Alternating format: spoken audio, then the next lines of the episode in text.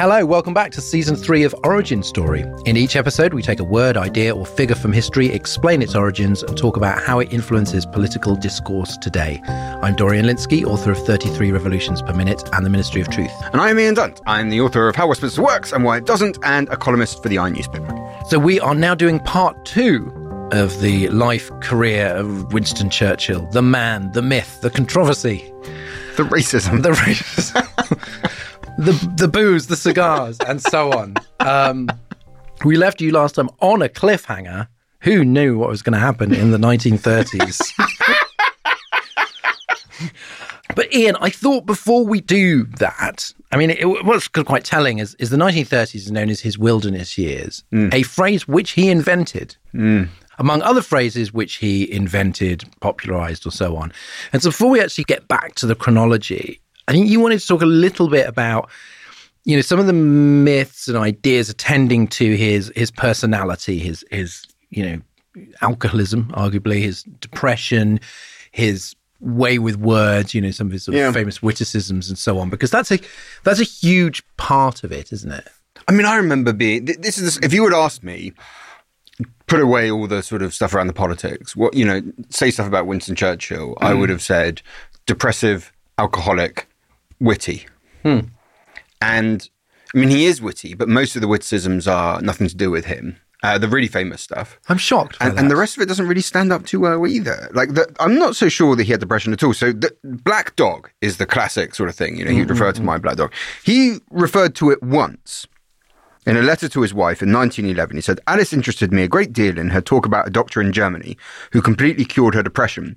I think this man might be useful to me if my Black Dog returns. He seems quite away from me now. He never mentions it again oh, interesting. when you look at he does say the words depression i'm suffering from depression but every time he does it it's when everything's gone catastrophically wrong for him right it's like you know after the Dardanelles or something. It's, it's not, it's just like it's not depression should just be upset when stuff goes wrong for you. Yeah, yeah. You know, so I'm not convinced actually when you look at it that he really did have depression. He just had a pretty standard thing of like I'm unhappy when my career if, looks he, like it's if he'd done. CBT, then the therapist would have gone, "Is there any reason why you're depressed?" And he just goes, "I, my poor judgment led to three hundred thousand casualties at uh, Gallipoli," and the therapist would go, "That's not depression. That is a legitimate response to actual facts." We don't need to talk about your parents, although in fact Right. they fucking well should. and then have. he would just Yeah. produce these books. I've already covered my parents. I'd be like, no, maybe maybe we do need to talk about. He did cry a lot, though. He did cry a lot. And actually, I want to talk about that in more detail. It's fascinating. You go all the way through his life. It's almost like every page, you know, they'll say, and Winston was in tears. Yeah. And is just blubbing away. He's constantly crying. The drinking.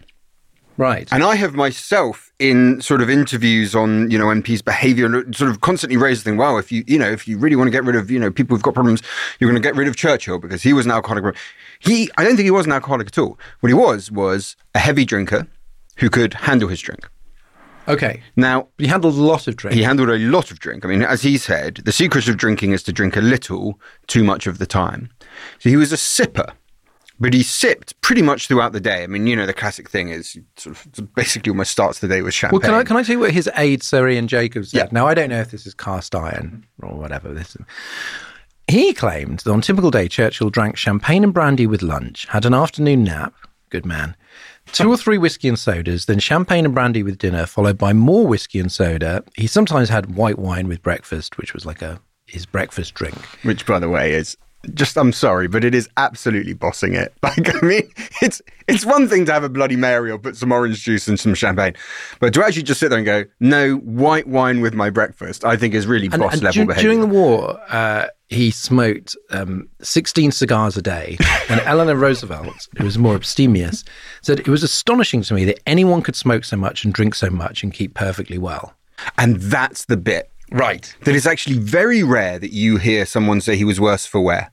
You know, and, and it does come up. So there's two or three moments I've mm-hmm. noticed in various books where someone goes, "No, he was actually quite drunk that evening, and he was ta- he was saying things he shouldn't have been saying, and he probably didn't mean." Yeah. But the rest of the time, he functions. He, his his his line on this was, "I've taken more out of alcohol than alcohol has taken out of me." And actually, I think that that's a very beautiful and elegant way of talking about our relationship with any drug. Of what a healthy relationship with Right. it is and the point that it crosses over into being unhealthy.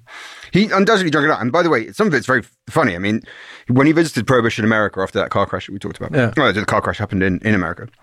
He sent a prescription by his doctor, which reads This is to certify that the post accident convalescence of the Honourable Winston S. Churchill necessitates the use of alcoholic spirits, comma, especially at meal times.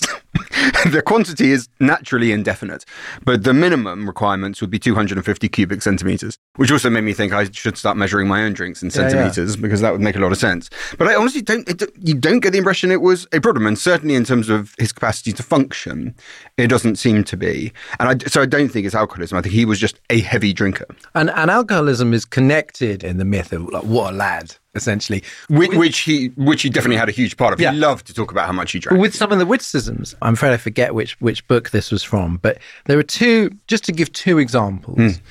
One is where he was kind of uh, making fun of grammatical sticklers. He goes, "This is the kind of English up with which I will not put." Another one is the story of uh, Nancy Astor. Yeah. When she goes, if uh, you were my husband, I would poison your coffee. And he goes, if you were my wife, I would drink it. Yeah.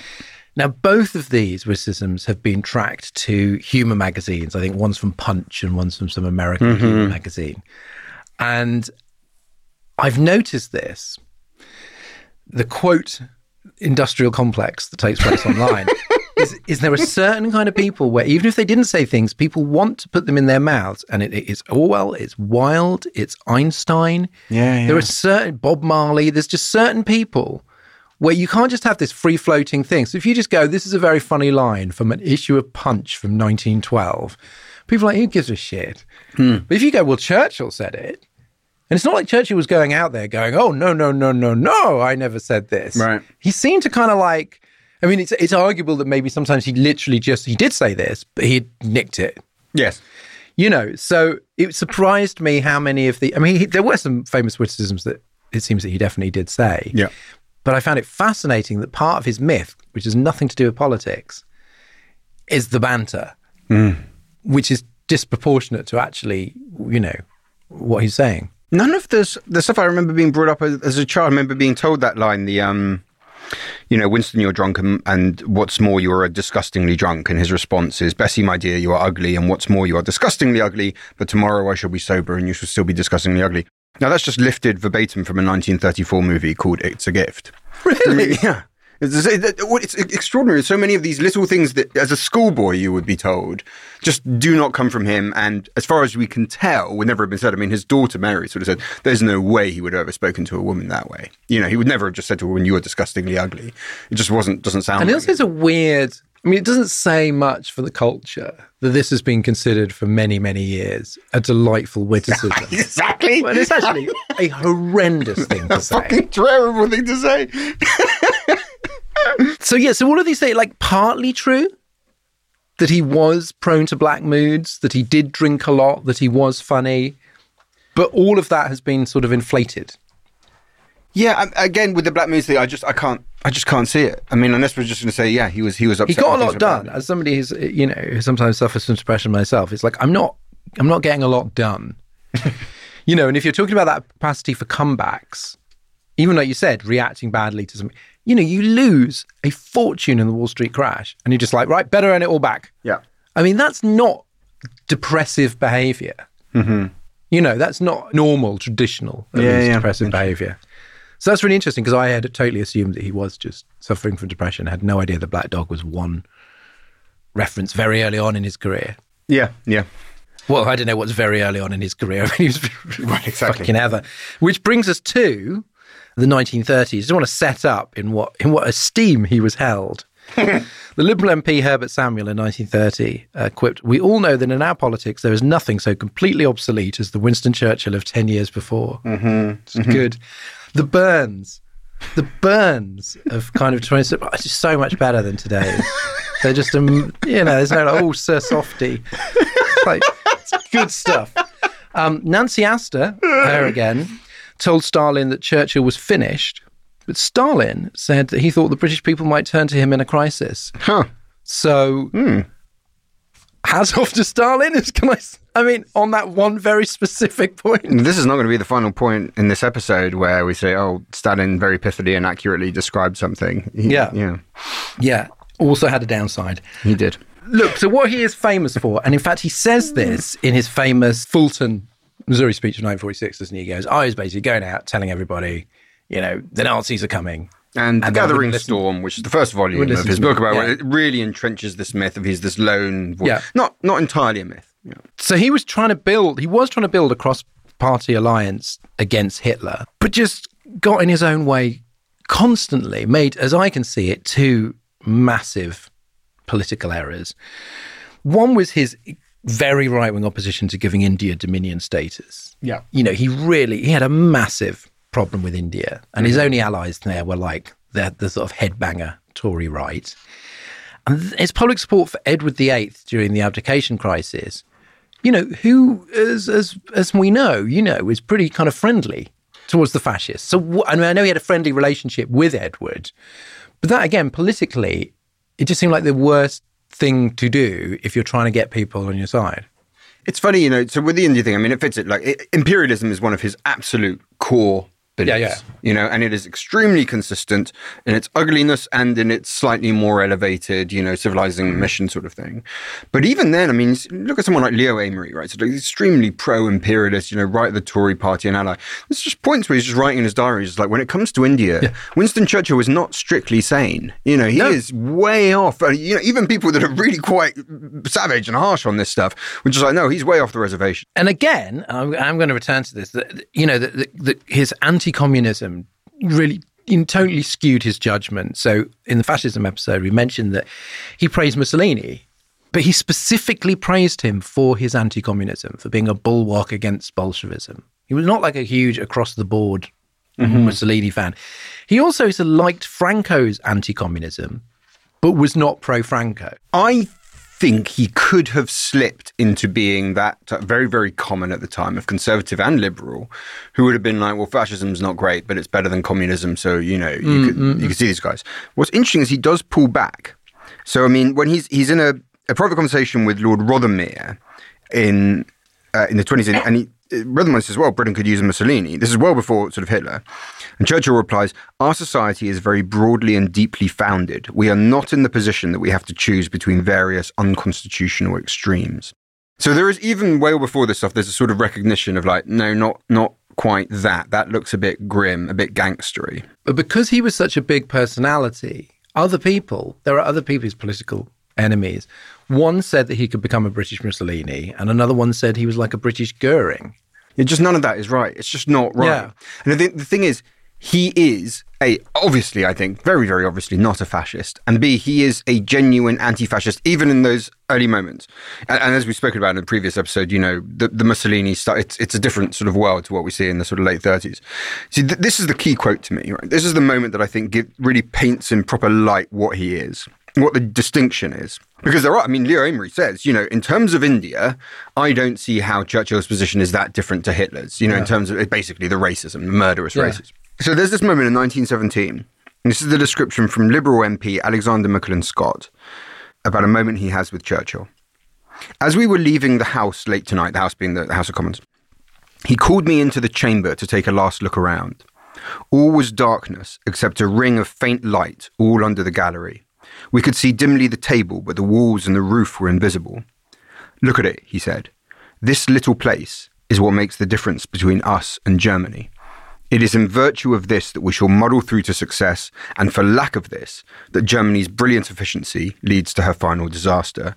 This little room is the shrine of the world's liberties. And I think that, co- that concept in him of this little room is ultimately he is a parliament man. Yeah. And if you're a parliament man, you're not a fascist. You know what I mean? That is just not what you are. And I think uh, to me that that where it is the key distinction. This guy so far, you know, into imperialism and racism. What is the difference between him and Hitler? Is ultimately it lies in that concept of this little room. But I think that you know, I think hypocrisy is a, is a, is is quite an easy charge to make. But I think sometimes like, well, what seems like hypocrisy is somebody's is often somebody's own definitions of like where they're drawing the the, the boundaries, mm-hmm. and so. You know, he just had these sort of blind spots on on imperialism, which to him would not have been hypocritical. in in his mind, it was sort of very clear what he was for and what he was against. And yet now you go, well, how come this? You're against this atrocity, but not that atrocity. And it almost seems as if he was, con- you know, consciously aware that he was just like being a hypocrite. But I think, and unfortunately, this does stem from this, you know, racist imperialist prejudice. He's just like, well, that that bit doesn't count. yeah, which is which is terrible, but something something different to just sort of craven hip- hypocrisy. the abdication is i I mean th- this really where you can attack him very very very strongly is just his catastrophic tactical misjudgments i mean the abdication crisis comes in, in 1937 it's um, edward VIII wants to marry wallis simpson now that part is less interesting to me than the fact that edward was a nazi sympathizer Yeah. right and we could have easily ended up with a nazi sympathizer king instead i mean Churchill, who's built up by 1937, all of this stuff warning about Nazism, just trashes it all. You know, just Yeah. throws away all of this just over the abdication, over this petulant child on the throne. To the point where, I mean, there's one point where he's shouting in the Commons trying to defend the king when everyone's turned against him. It's clearly going to happen. Lord Winterton said it was, quote, one of the angriest manifestations I've ever heard directed against any man in the House of Commons. Churchill storms out of the chamber shouting, You won't be satisfied until you've broken him, will you? Then, you know, you get through to the actual coronation and he just turns to, to his wife and says, Oh, the other one would never have done. He's, he's just saying, like, all of the stuff, he sort of realized, oh, I was completely wrong about that. One historian said, and it's uh, completely accurate, he said, throughout the abdication crisis, Churchill made every possible blunder. and it's true, just thinking, like, what are you doing? It's a real moment of catastrophic misjudgment. And, and you have to say, obviously, very good on the on the dangers of Nazism. Understood exactly what Hitler was up to, but perhaps less well known. Was like very naive about Italy, and Yes. and and I think, as you suggested, again for racist reasons, very naive about Japan. Yeah. just think, well, they're not going to be very good, are they? yeah, yeah, yeah. Um, so But it's the French of, army, very strong. They'll definitely stop the Germans. that, but he, but he, because he comes to it with all these. I mean, let's face, he is in his sixties. You know, and you do have these kind of fixed ideas in your head, and one of them was just like, well, the French will never let you down. Yeah. You know, the navy is the heart of the Yeah. military. The Japanese are Hmm. aren't up to much. You know what I mean? And so he comes to that, and, and so th he's remembered for being. I think it's often the case in history. You're remembered for the things that you were right about if they're big enough, yes. and you don't remember the things you were wrong about. we should also complicate his warnings because he primarily focused on sort of industrial production and on air power and on the seas. But actually, if you were to speak to most military history historians, what we lacked during World War II was men. Hmm. It was the ability to have an army that could operate within Europe. And in fact, he never, ever suggests that. He never calls for conscription throughout that period, probably because he knew that it would, you know, up with this they would not put, right? That that was just in that sort of circumstance, you just can't do it. It's constantly about the changing over of civilian factories for wartime purposes, but he doesn't get the heart of it and the thing that made, I think, Britain so weak when the war did actually start.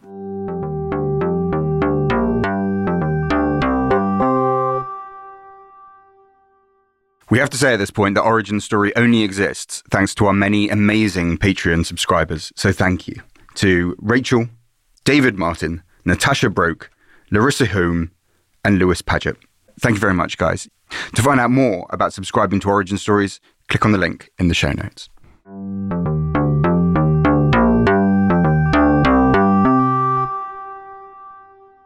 So obviously he is most celebrated for is for denouncing the Munich Agreement, falling out with Neville Chamberlain over appeasement.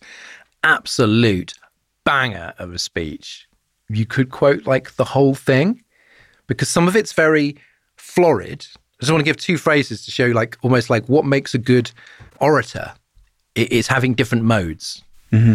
So he goes, the German dictator, instead of snatching the victuals from the table, has been content to have them served to him course by course, Yeah. which is very vicious and witty and damning. It's brilliant. And then he goes, talking about the fate of Czechoslovakia, and he goes, all is over, silent, mournful, abandoned, broken. Czechoslovakia recedes into the darkness Fucking hell. which is a completely it, it's like it's it's it's heartbreaking it's almost like apocalyptic That speech is, I think, the best speech that he ever gives. Hmm. And because it's not at the moment that he's prime minister, we will talk about the genius of his language soon, but it's at the point where no one fucking likes him. Hmm. He is despised. He has to wait for three days of that debate with the Munich Agreement, the peace in our time, everything's going to be okay, before he's even allowed to stand up. When he does, he's being constantly shouted at. And what are the words that he starts with? He says, I will begin by saying the most unpopular and the most unwelcome thing. You know, this is what, like, there is a thing of you see the quality of someone when they are despised on all sides. And he was despised on all sides. It's hard to overstate how unpopular that position was at the time.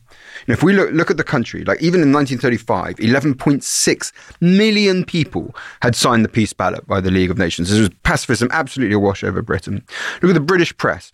After the Night of the Long Knives in Germany, this is what the Times wrote in its editorial. Herr Hitler, whatever one may think of his methods, is genuinely trying to transform revolutionary fever to moderate and constructive effort. I'm sure I've read the whatever one may think of his methods formulation in in a in a in a right wing newspaper just the other day. I mean, Right. it's a classic. Lloyd George, Lloyd George, to the German ambassador to London. Hitler is the greatest piece of luck that has come to your country since Bismarck, and personally, I would say since Frederick the Great. Like you really, I mean, this is when the Foreign Office were insisting that the English football team give the Nazi salute at the Olympic Stadium hmm. in Berlin. This is when the American ambassador, Joseph Kennedy, was saying, we all have to live, quote, we all have to live together, you know, with the totalitarians. In his own support base, his local constituency party in Epping, he's now an MP there, make a coordinated and very sophisticated attempt to remove him. Now, if they'd succeeded, and they very, they very nearly did, he would have almost certainly felt like he had to run. He would have had the whip removed. He probably had to run in the by-election. He would almost certainly have lost that by-election. He is under complete, sustained assault from every almost everywhere he looks, and he gets up and he does that speech. And so, what comes later? The real thing, the real reason he's given the amount of power that he's given. He becomes prime minister is because people remember the guy that was prepared to stand up and make that speech at that point when it was at its most unpopular. And yet, you know, Chamberlain makes him first Lord of the Admiralty when war comes. That's because the invasion of Czechoslovakia flips all of the sort of understandings Yeah, and yeah. the narratives on their arse. And suddenly, anyone who had been pro appeasement looks like Right. a fool, and anyone who hadn't, which is basically Churchill and a handful of others, suddenly look like saviors. Now, I think for the purposes of brevity and clarity, you know, we're going to have to be very careful about getting into like, uh, you know, the, the details of military engagements. But one of the amazing things here is that what, in fact, the crisis that brings down Chamberlain in May 1940 Yeah. is this kind of debacle in, in Norway, which one historian actually said inspired Germany to speed up its invasion. it was it's complicated about kind of blocking up supply ships and stuff, whatever. So it, it goes very badly wrong. And Churchill writes, "It was a marvel that I survived and maintained my position in public esteem and parliamentary confidence. Not only that, but the consequences rebound on Chamberlain, Yes. and Churchill becomes prime minister. Yeah. And he was basically predominantly responsible for what happened in I know. Yeah. Which is uh, which is remarkable. And Labour liked him more than the Tories when he became Prime Minister on, on May the 10th, 1940. He received less applause arriving than Chamberlain leaving. Mm-hmm. And most of it came from the Labour benches. So even then, it's not like, well, sorry, Winston, we were wrong. Yeah, yeah, absolutely. And in fact, as he's prime minister, there's several attempts to have votes of no confidence against mm. him, which we forget now. I mean, none of them had any chance of succeeding, but you're like, oh, really? Wow, that was quite out there. And that goes to the heart of something we'll talk about in a moment, which is his catastrophic operational judgment that he was just mm. not very good at war. What he was very good was about morale, really. There's a moment that I think is is worth dwelling on for a moment because it's fascinating and it comes to the heart of what he represents and what happened in that moment. And I think it's because as Brits we're so used to talking about this and our whole sense of national identity being framed around this moment, 1940 to 1941, really, we sometimes fail to see the truth of what took place. But the truth really doesn't lie with Churchill, it lies with Halifax, the Foreign Secretary, Lord Halifax. Hmm. Now, the moment that Chamberlain resigns, he could have gone straight to the king and said, pick Halifax. King would have said yes, king wanted Halifax. Instead, he goes and he sits down with Halifax in the morning at 10.30 in the morning. And he says, well, I don't really have the support of Labour and the Liberals. I know I need to form a coalition. They won't serve under me. So, you know, will you do it? And Halifax gets a stomachache. And that stomachache, I think, saves Western civilization. But doesn't Halifax say that he can't because he's a peer, not an MP? So he has So he two- ruled himself out. He has two reasons that Right, he gives. right. So he says, well, first of all, I'm in the House of Lords, so I can't go to the Commons. The King himself is very clear afterwards and goes, oh, well, I can just get rid of the peerage if that's what you need. Yeah, you yeah, know what I mean? Like, this is not an insurmountable obstacle to us right now. And the other was that Churchill had more military experience. But for several senior historians, it's that that stomachache is this sort of anxiety moment where he thinks, I don't know if I can do this. Now, a lot of this is interpretation by people, but what we know is he sits in silence. He's not willing to grasp it. Now, at four o'clock in the afternoon, they then called Churchill in. They're having a meeting. And then again, it eventually seems that Churchill would be like, well, okay, so I guess I'll take it. Right? Because it was clear to him that Halifax wasn't going to sort of insist that it would be him. That's very important because this is very quick. I mean, Churchill makes his first speech as Prime Minister on the 13th of May. On the 26th of May, Halifax first suggests peace terms with Germany. yeah. Okay. On the 27th, he threatens to resign unless he's allowed to pursue peace negotiations.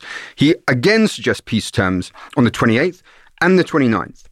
Now, what's Churchill's response? He sits in cabinet and he says, If this Long Island story of ours is to end at last, let it end only when each of us lies choking in his own blood on the ground. And see, this is crucial to me then. Halifax, clearly, if he was Prime Minister, would have surrendered. Yeah. And I think the person that gets it right is Andrew Roberts, who's problematic for all sorts of reasons, a very right wing, and his book is, you know, I think it's a good book, but it's way too fawning. But he says it, I think, entirely correctly. He says Halifax was merely a logical rationalist when the need was for a stubborn, emotional romantic.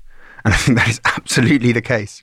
And, and what follows from that, by the way, I think, is if Britain surrenders and Churchill rightly sort of says, look, if we surrender, they're not going to invade. What they're going to say is, Oswald Mosley is, is going to be uh, the prime minister, and we will be basically a slave state. Uh, I think if that happens at that point, I do think Russia falls because I think Operation Barbarossa happens before the winter. Yeah, yeah. Okay, and once that happens, the scale of death that we are talking about in Eastern Europe, and that's not even to contemplate the quite probable outcome of saying, look, if all of Western and Eastern Europe is Nazi, does America actually get to succeed in this war? And suddenly you were talking about some, you were basically talking about a Nazi world. Th- this moment, and particularly that stomachache, you know, I, I think is one of, it's almost impossible to think of a moment in world history where so much turned on so little. And it's interesting, uh, you know, really kind of when you're reading all, all the background to maybe sort of reassess some of those those speeches, right? Because Churchill was again his personal bravery. You know, obviously he would flee to Canada if there was an invasion, and he was like, "No, I will Right. die here rather than do that." And his really famous speech, one that you know when you're a kid, you know, fight them on the beaches, Right. fight the streets. When you think about it, it's like it's super dark. it's like fight. It's like fight them on the fucking streets. It's not like go off to war. It's like fight them in your house. Mm. It's like it's extreme. It's, it's far more. It should be far more scary, you know, than its effect was. And people found it really inspiring. And the weird sort of paradox about him is that he loves. He thrives on adversity. His moment, he said, if he could live, relive any year, it would have been 1940 I bet it would. which is like the scariest year because when his back's against the wall and he has to be defiant and it's like staring down defeat, loves it. Later on, as we'll get to, as soon as the tide of the war turns and it's basically has to get get ready for victory, he's like really gloomy and pissed off. Yeah. I mean, there are other factors there, but I do feel that there's this. It takes a very specific personality to be, you know, sort of turned into this like man of steel by the contemplation of the absolute worst and then to sell with not watering it down but to exaggerate the worst to the public and have them filled with that steel as well Let, us break this down because I, I think because you know what this comes down to. I think is when his, his daughter Mary was asked about him, she said the thing to remember about him is he's a journalist. And I think that what he did hmm. was primarily journalism rather than being a prime minister. There is a period, the period is Dunkirk, June 1940, fall of France, to Operation Barbarossa, June 1941. It is one year. And at that point, absolutely yes, you know, you have lots of Indian soldiers volunteering, you have Australia, of course, hmm. you know, that's true. But ultimately, it is at that point, if Britain falls, there is really nothing standing in Hitler's way. And the crucial part is he has no realistic plan for victory. There is nothing. well his plan from day one is like america has to join the war if america joins the war we win and if it doesn't we lose We lose.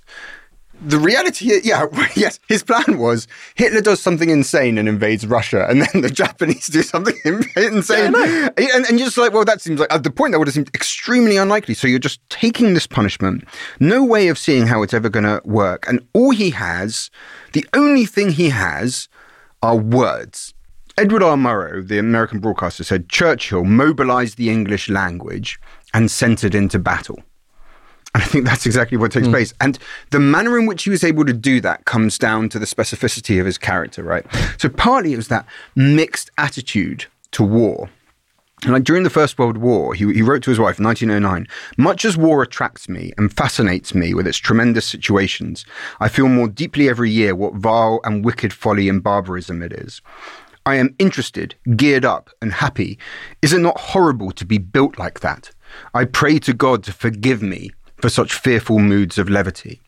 And that sort of bizarre relationship he has with war, I think, helps here. Yeah. Because he can express it in this way that it, it, basically casts you as the lead in an action film. Yeah. You know, you are Mel you Gibson fighting against, you know, what, but but he's not sort of flippant about it. There's a quote from 1932 which I, I, didn't write down, but he says something like, you know, you cannot have another war. All war is now is like blood, sweat, and tears, essentially. Oh, he reuses that. Pretty much mm. the same words he uses when he's in the war, going, "All I have to offer you," you know. And so it's this sort of we, this thing of like being kind of revolted by it and excited by it. And I don't know whether that I don't know. Whether, I think, think Warmonger covers quite the sort no, of no. weirdness yeah. of his relationship to war. His use of language then is extraordinary, right? So notice that on the beaches speech, they're short words they're practical words. There's no abstraction. You know what each of these objects refers to. They're predominantly Anglo-Saxon. I think almost every single there's one no of them yeah, it's not like Vic snatching the victuals from the table, is it? It's yes, much more direct. exactly. Yeah. And that was all the way through. So there's one point where he's sort of told, oh, in the event of a German invasion, we're going to put out this broadcast saying, stay put to the public. And he's just like, no, no, no, no, no, no, no, you won't. So first of all, it's, it's an American slang. Second, it doesn't express the fact. The people have not been put anywhere. What is the matter with stand fast or stand firm? Of the two, I prefer the latter. It is an English expression and it says exactly what is meant. He clearly got that thing of how you communicate with people. The words themselves, he would use the word foe instead of enemy. And that kind of archaic, it was mm. already archaic at the time, gives you that sense of being in this long historic struggle, you know, that you're part of as a nation that you've been in several times before. He was very good at situating people within history to give that sense of destiny and fate. Like Orwell said, he might be the grandson of a duke, but he was not a gentleman. He was mm. not just a decent yeah, yeah. chap. He was a ruthless, stubborn bastard. And that came across in the language that he used. And I think that's what people needed to hear. The accent that he had. Like it's not when you hear back, most of the people at that time, you have that kind of received, educated BBC voice, like you're being strangled, right? He didn't have that. He came from before he was actually too old for it, before the modern educated accent of the time. It was Edwardian, uh, as Orwell said again, well, I think really is brilliant on Churchill. He speaks with the Edwardian upper class twang, which to the average man's ear sounds like Cockney, and it right, does, right, right. it's just not as alienating. The language is also oppositional. So take, I mean, I, I take your point on, on, whether this line of his is true. If this Long Island story is to end at last, let it end only when each of us lies choking in his own blood on the ground you see how the beginning of it, this Long Island story, mm. sounds like a children's history. Yeah, yeah, yeah. And then you go straight into lies choking on his own blood in the ground. Like that, to do that with language, that sense of um, flipping expectation, as you do with a joke, to go from safety to danger, from soft to hard, is how you just keep vivid attention on what you're saying.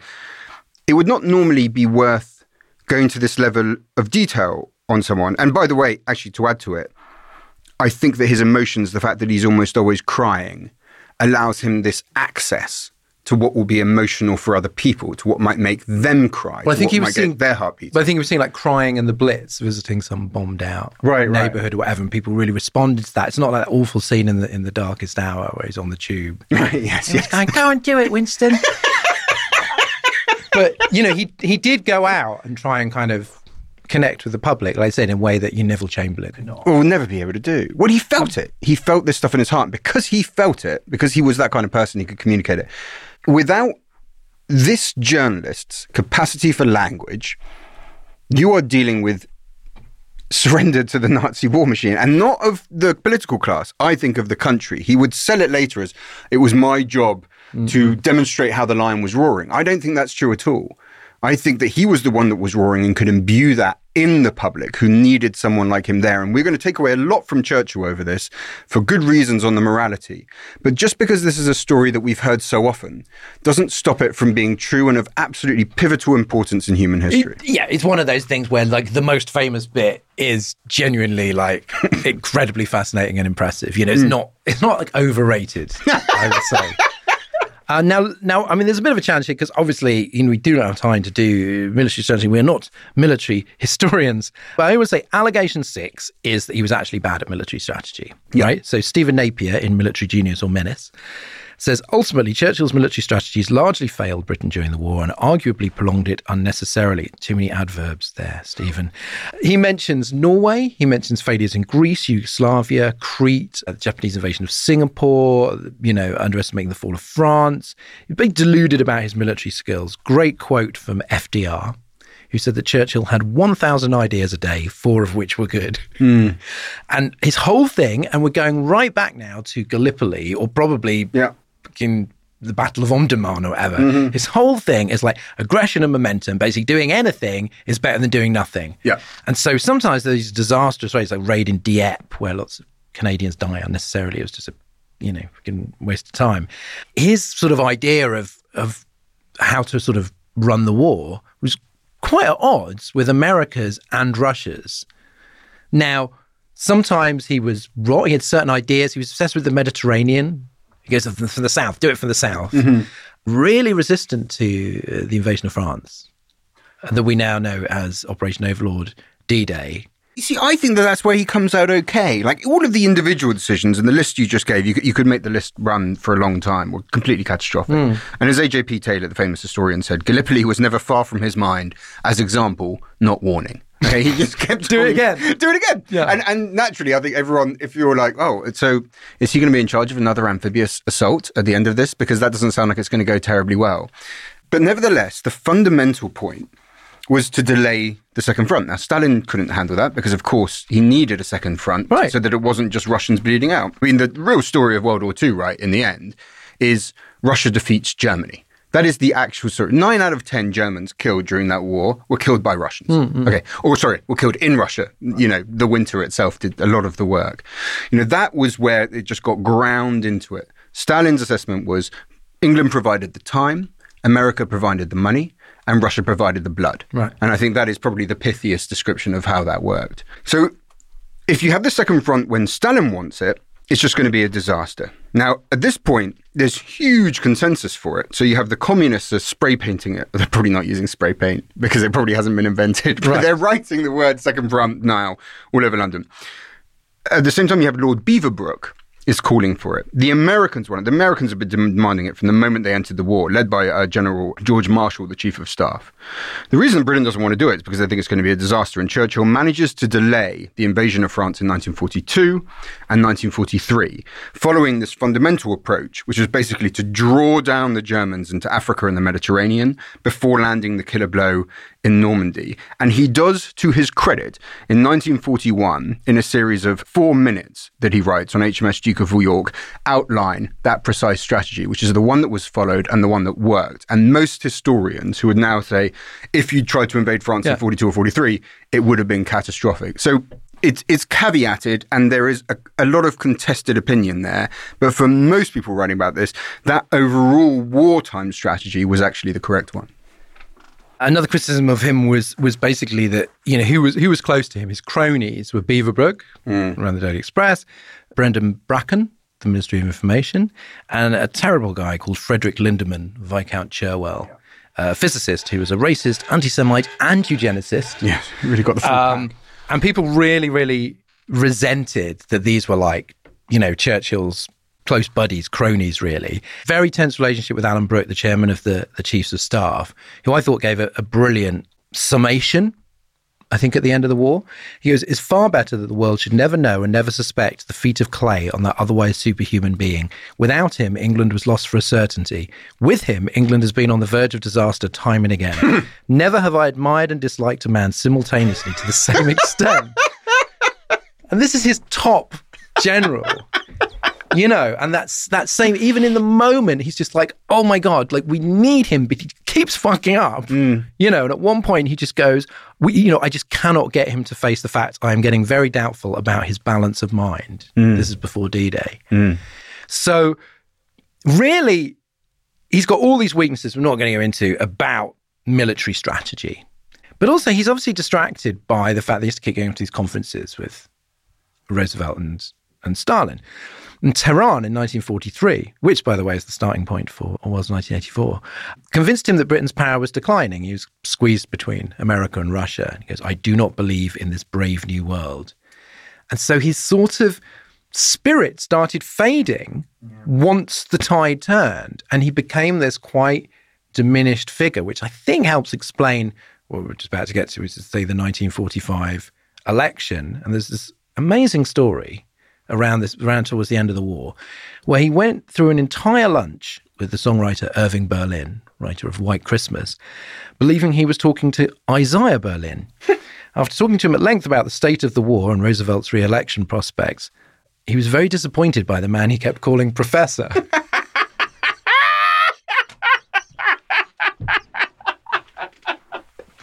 can't believe I can't believe that's the first time I heard that story. That's Amazing. insane. Not, not, not, not maybe his sharpest.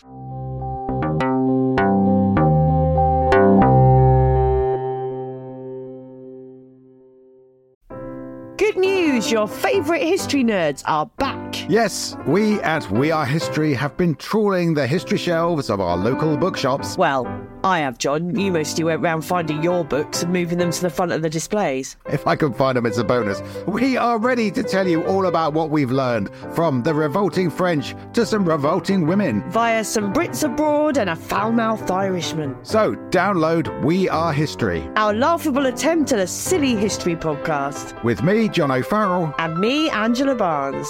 wherever you get your podcasts.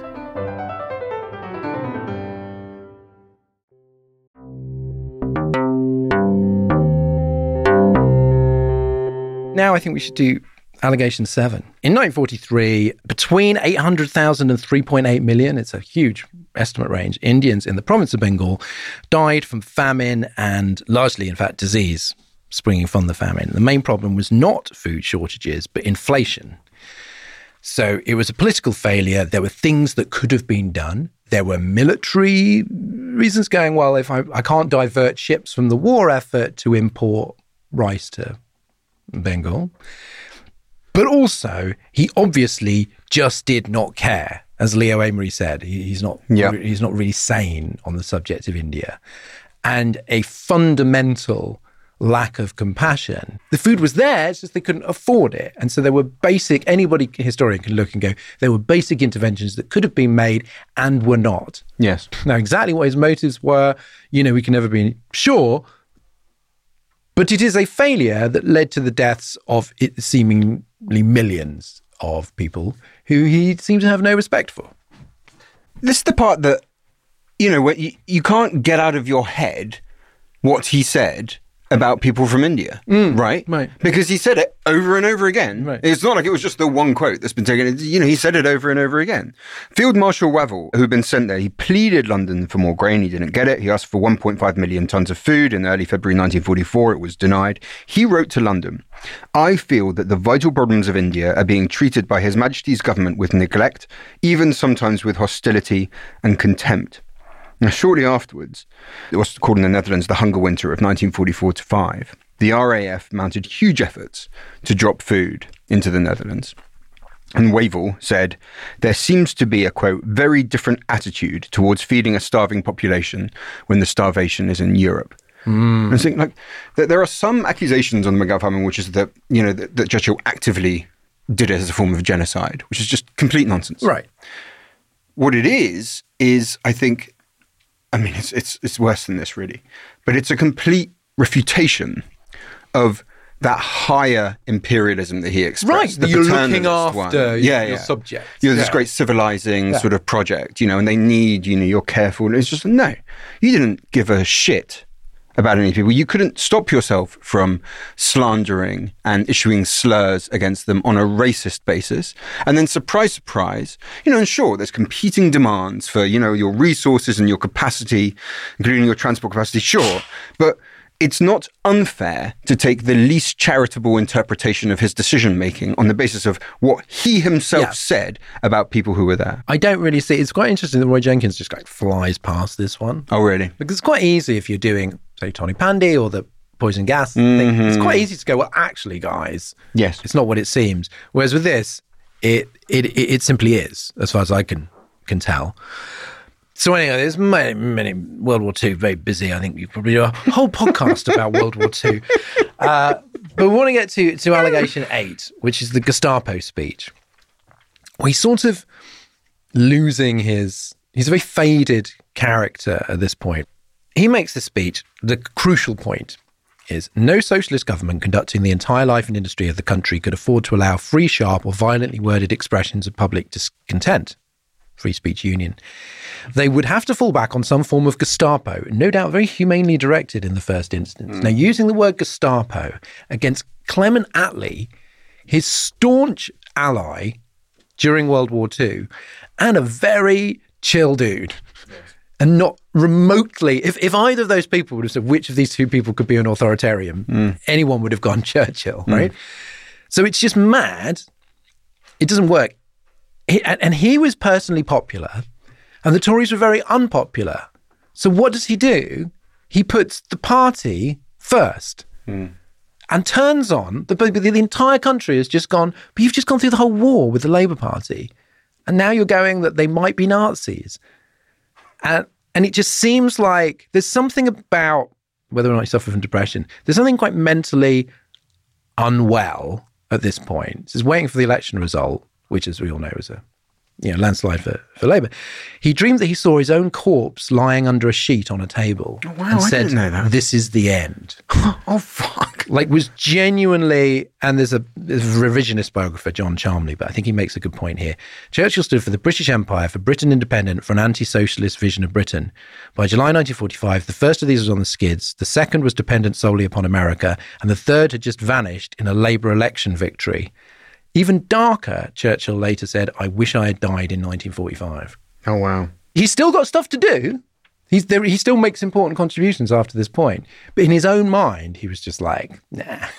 And I don't really, I mean, you know, that you can make the case that it was a surprisingly, so he comes back as Prime Minister 1951 to 1955, and he dies in 1965. Very, very long life. And there's some people that make the case that in that last administration, you know, it's actually surprisingly impressive. I don't think it is. And, and he has a series of strokes, and there's a whole period there where, really, frankly, he should not have been in charge of a country. But they just didn't have a successor. right. Well, and, and also he was constantly trying to sabotage Eden, as it turned out, maybe not for such terrible reasons, because his successor wasn't that fantastic. But Eden was in hospital. Eden was recovering from an operation at exactly the moment that Churchill had a stroke. Right, right. No, but I mean later on. Once Oh, it right. became Oh, clear, sorry. 'cause Yeah, it was yeah, quite clear, really, towards the end that he just, you know, he really just needed not to be there.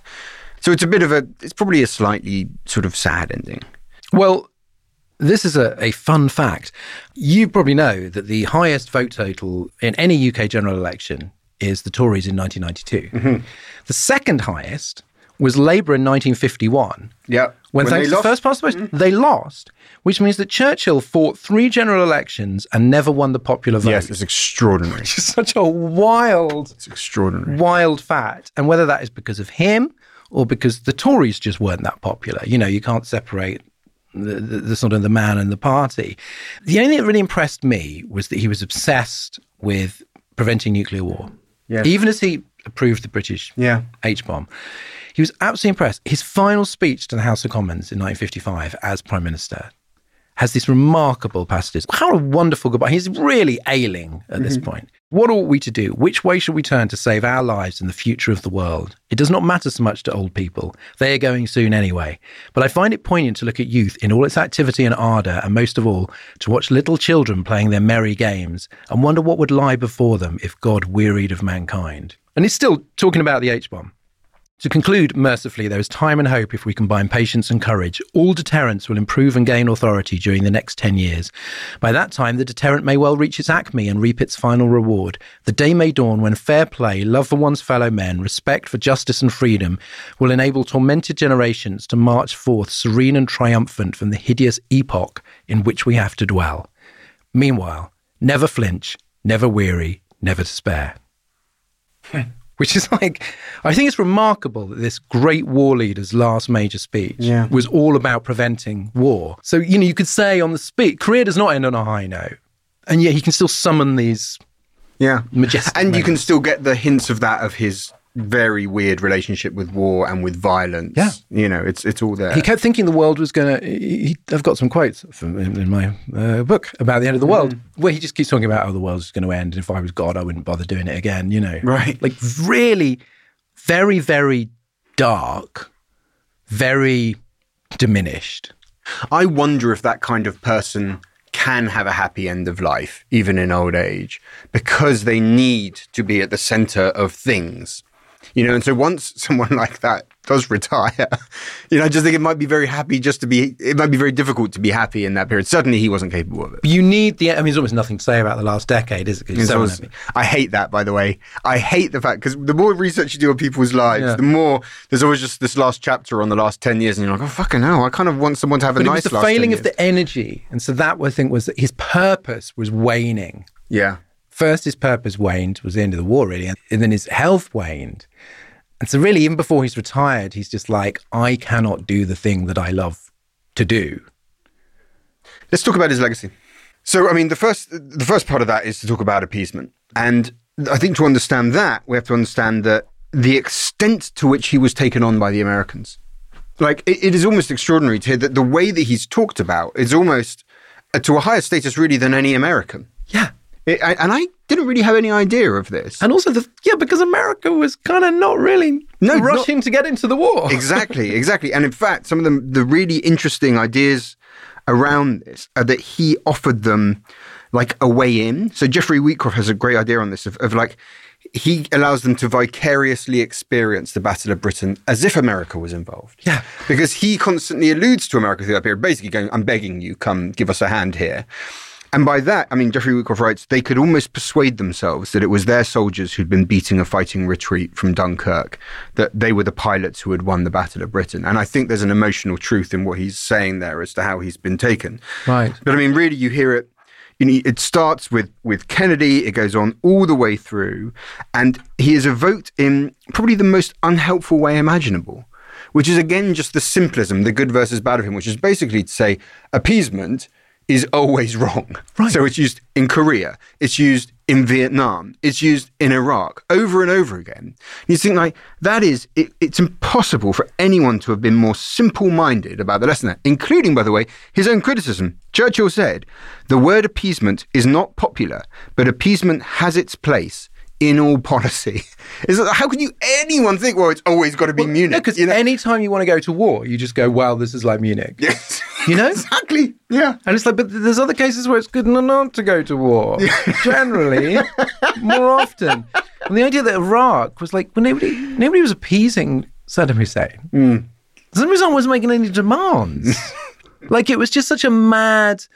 They got obsessed, didn't they? Because Bush had the um, had the had the bust of Churchill, which became this. Which is talking talking about the power of symbolism here. Is that when Obama removed that because but there was another one. There was like another bust of Churchill mm-hmm. in the you know in in the White House, but he removed this particular one that was like know, staring at him. Um, and that was what prompted Boris Johnson's article about Obama's quote ancestral dislike of the empire, which is a very Churchillian in a bad way. Yeah. thing, Yes, exactly Sort right. of thing to say. But it was interesting that that was what made him so angry. That he basically caused a diplomatic incident you know, later down the line when that Mm. resurfaced about moving a fucking bust. like, who cares? It's so the the, the, the, the sort of the fight over the symbolism is so. It's just it's stupid. It's so unhelpful. And there's a whole there's quite a good book by Churchill myths with multiple authors, including Stephen Fielding. And he says that the mythic Churchill changes over time depending on what the nation requires. And it's really interesting that if you actually track his reputation, you know, quite low in the 50s. Oh, interesting. rebounds in the 70s, but also almost polarizes in the 70s to get stronger, but then also you get much more serious, angry revisionism, some of it from David Irving, who was a, a, a Nazi, so had his own. There's a whole weird Nazi revision of Churchill where they just go, the worst thing he did was not making peace with Hitler, which is a whole other, not to be confused with the left wing uh, attack. Um, but his reputation kind of changes and changes. I mean, I think the weirdest one recently was, and again, I hate to bring up the, the Orwell analogy, but you know, this idea of kind of the part of the Brexit battle was fought by like combing through old Churchill speeches to see if he was pro or anti Europe. Well, let's do that. Let's do that bit because this is that for, for our country. This is the most crucial part, I think, which is Britain's role in the world. Now, there are some people at that moment 1946, when the war's done, who realise the truth of where we are, which is that the, the empire's over now, you know, and we are much diminished. So, John Maynard Keynes says in 1946, just before he dies, England is sticky with self pity and not prepared to accept peacefully and wisely the fact that her position and her resources are not what they once were. Sir Henry Tizard says, We persist in regarding ourselves as a great power, capable of everything and only temporarily handicapped by economic difficulties. We are not a great power and never will be again. We are a great nation. But if we continue to behave like a great power, we shall soon hmm. cease to be a great nation. Yeah. That last sentence I would like to have tattooed on famous. the inside of the eyelids of every conservative MP in this fucking country. Now, something amazing then happens because I think it's it's imbued in Churchill and it's partly about the imperialism and it's partly about the racism and it's partly about the relationship with America, that English speaking people's hmm, idea. Hmm. That he kind of personifies, I think, the confusion that has lasted in this country until now. So in Zurich, September the 19th, 1946, he is one of the people that first initiates the idea of a united Europe. He says, I'm now going to say something that will astonish you. The first step in the recreation of the European family must be the partnership between France and Germany. And that eventually turns into the European coal and steel community, and then into the European economic community, and then the, the EU. But he himself is kind of distinct from that. He says in 1947, in a speech in the Albert Hall, he imagines four great regional entities. They are Germany and France, united together, essentially the EU, the US, the Soviet Union, and the British Empire and Commonwealth. Hmm. Now, of those four regional entities, only one of them does not exist, and that is the British Empire and Commonwealth. And he's just like he sort of he cannot accept that it is gone. That actually it makes more sense for us to go towards Europe. The quote that is used from him by, by the Brexiters, especially, he made it in the Commons in 1953. Where do we stand? We are with them, but not of them. That was his relationship to Europe. And why? Because of his relationship with the Americans. So you even get this quote from Eisenhower in 1953 after he's met Churchill. this is what Eisenhower says. He says, It's almost frustrating to attempt to make Winston see how important it is for Britain to show leadership in bringing about this development of European unity. He has developed an almost childlike faith that all the answers are to be found merely in the British American partnership. Winston is trying to relive the days of World War II. And that goes on throughout. His last cabinet meeting, 1955, the piece of advice he gives to cabinet as he leaves is never be separated from the Americans. So what happens is you sort of have this commitment of we are our own power block. Yeah. Once it gradually becomes clear that really we are not and never will be again, there's this appeal, which I think, by the way, does have a kind of racist element behind it of the English speaking races, the English speaking people. So it's, oh, the Americans will save us just like before. But the Americans have their own fucking policy. They don't need our contributions. And so then, without being willing to go towards Europe, you just get this baffled isolationism that only Heath really has the, the confidence to challenge on the right and is pulverized for, and that I think leads us through Brexit to where we are now. There is actually a, also even a racist interpretation of his belief in the United States of Europe that this was largely like a, mm-hmm. a- Yeah, yeah, no, I agree. I agree. a white union. Yeah. But he first used that phrase, the United States of Europe, in 1930. Wow. And Yeah. it's kind of weird. The Johnson book is just quite fascinating because he just he, he has this thing where he just keeps referring to like uh, the Nazis' plan for you know, dominating Europe as the Nazi EU, which is extremely Johnsonian. But then later does acknowledge, you know, the the, the, Mm-hmm. the Europhile side of Churchill.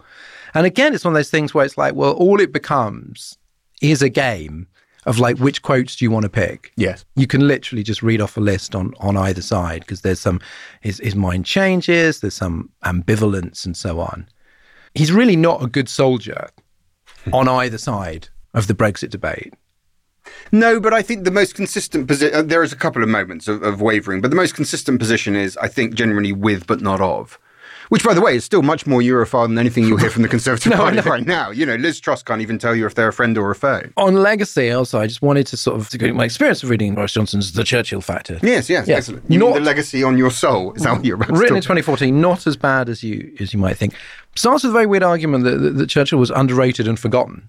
It's just like extremely mental. And then Johnson basically seems to sort of, at some point be writing a kind of veiled confessional. So the things he praises him for is, is, is basically great man. He's a great man theory guy, isn't he? Right. Without being a great, thinks he's a great man, is not. Loves the fact Churchill's always, he's good at proving his enemies wrong, resolving a stalemate with one bold move, following his instincts. He's a man of destiny. Doesn't matter that his political career was, quote, a feast of bungling full of, quote, epic cock ups. And approvingly quotes Churchill I do not care so much for the principles I advocated as for the impression my words produce and the reputation they give me. Ah. And Johnson clearly sort of identifies with this idea that that you can emulate all of the that if you've emulated the flaws, the strengths just come with them as part of like a, a special offer. Yeah, yeah. And it's like, no, like the if you just do the kind of if you just do like the bungling and the self-regard and the naked ambition, you don't then get the greatness. So it's kind of this remarkable, because also pre-populist, pre-Brexit, pre-populist Johnson. Mm. So it's not the book he would have written about Churchill even like a couple of years later. So it's it's quite interesting sort of psychologically, and it does make you realise whether it's Blair maybe just living out that never be separated from America thing and therefore following Bush, you know, the road to mm. hell. Is this idea that people can just like look to Churchill for like less like he's a lifestyle fucking guru or like a political sage. And it's just like, well, if I just do that, and it's like, okay, so you're talking about the kind of, you know, the the 90 year lifespan of somebody who switched parties, who had numerous kind of, you know, defeats and comebacks, who, you know, committed atrocities and acts of great courage and so on and so forth. And that you can just look to that and go, yeah, I'm going to do that. Mm. It's like a songwriter just looking at, you know, it's like someone starting to play an instrument and just looking at like John Coltrane and going, I'll just do that. I mean, it doesn't. How how hard can it be? And it's like turns out it's like really really hard. And you know, I I I, I don't want to do love him or hate him, but certainly like the scale of the personality, the idea of what a politician can be. I mean, it does seem, and I'm but no means it's Church. Churchill's not the only. You could talk to, you could look at other people. You could Nye Bevan or whatever from a completely mm-hmm. different political tradition, but the size just seems really alien today Yes. You know, and that is maybe partly because it could be many, many, many reasons. One may be just that the the, the you know the media now that Churchill would not have had those comebacks. Maybe he would have mm. just been finished off by one of those scandals, you know, or mistakes. I don't I don't know what it is, but it just seems like it's it's so much a figure of another time, and I don't just mean in terms of like views of which we do not approve, but just in terms of that he was allowed to ever get to the point where he became prime minister. Is itself It's remarkable. astonishing, yeah. Yeah. Absolutely. And that also that he had someone that was so, so precisely himself. You know, he is unbelievably eccentric. And constantly when you read stories, it's like, oh, he was talking to the president and then he just thought he'd go swimming in a pond or just start talking about the ducks or whatever. You know, he was just clearly a man who couldn't help but be himself. No focus groups. No, this man is not working off strict messaging or focus groups. You know, he was he was really was one of a kind. But now it sort of leaves me with this sort of sadness, really, that I feel we have to be able to talk about our past and mm. about our mm. country and the people in it in an adult fucking way. We have to be able to sit there and go, this is a problem. This is, I mean, look at the Bengal famine stuff, it's, like, it's more than a problem. It is an unforgivable crime. Yeah. Right? And you have to also be able to hold in your head at the same time that if that person had not been there at that time, the crimes that would have been committed in this world by fascism would have been be- beyond the scale of our moral comprehension. And until we can have that, like adult conversation, even inside of our own minds, we're not really capable of having a sustained intellectual thought about the country that we're part of or the things that it has done. Well, I suppose one of the consistent themes is that we have is just do not turn people into symbols. you know, don't don't turn people into myths because it will be a lie. And in, in fact, what you end up with is not, you know, although uh, fair play to these historians, to be honest, because if you're reading those books, you are going to get a richer, Definitely. m- more nuanced picture. But in the political debate, what you don't have, all you have is the myth and the counter myth and neither of them are true. And so then you just have these two kind of like caricatures banging at each other, and it's sort of like pick a side, pick a side, which just sort of which means not only is that just like less interesting, but completely misleading. Not just misleading to us, but misleading to politicians who may learn entirely the wrong lessons and decide that he is only this or only that. So that is why I think he, he actually is like a it's not we're going to do loads of politicians in this show, but he does seem perfect for that because he he, he almost wanted to be an idea, and he's become an idea. But now we see like how narrowing actually that is.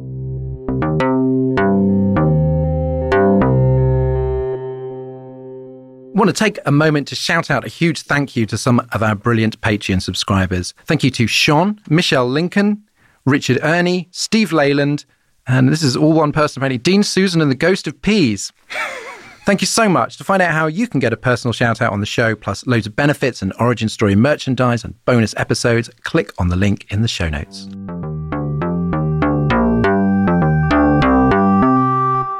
Guys, thank you for bearing with us for our first two part episode. These will be sporadic wherever we feel the subject sort of demands it, but Yeah. I wouldn't expect it all the time. And thank you for bearing with us now that we're back with season three. There is more complicated, nuanced, moral greyness coming your way in one week. But in the meantime, please go write us some reviews online, go talk to a friend about how absolutely fucking brilliant we are. Go click on the star thing or whatever it is that people do on Apple Podcasts. Do all that stuff. You can support us on Patreon Yes. or through uh, an Give Apple money. Podcast subscription, which, like Churchill, we like money. No, but it, it, really does help because, as uh, you can tell, there's an enormous amount of um, enormous amount of research involved. There aren't so many slim books on Churchill. No, it turns out there aren't. It turns out that's actually quite a fucking problem. It turns out Once I got past page 1000, I thought, yeah, no, you know what? I would have preferred if it was shorter. So it's it's hugely appreciated, and of course, please you can send us your thoughts on this episode. If you're a backer, you can do it on the Patreon page. You can tweet us. We would love to hear your feedback. Thank you so much, and it's good to be back. See you next week.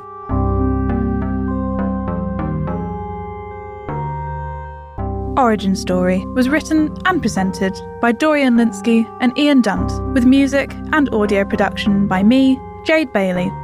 The producer was Liam Tate, and the lead producer was Anne Marie Luff. The group editor was Andrew Harrison, with art direction by James Parrott and Misha Welsh. Origin Story is a Podmasters production.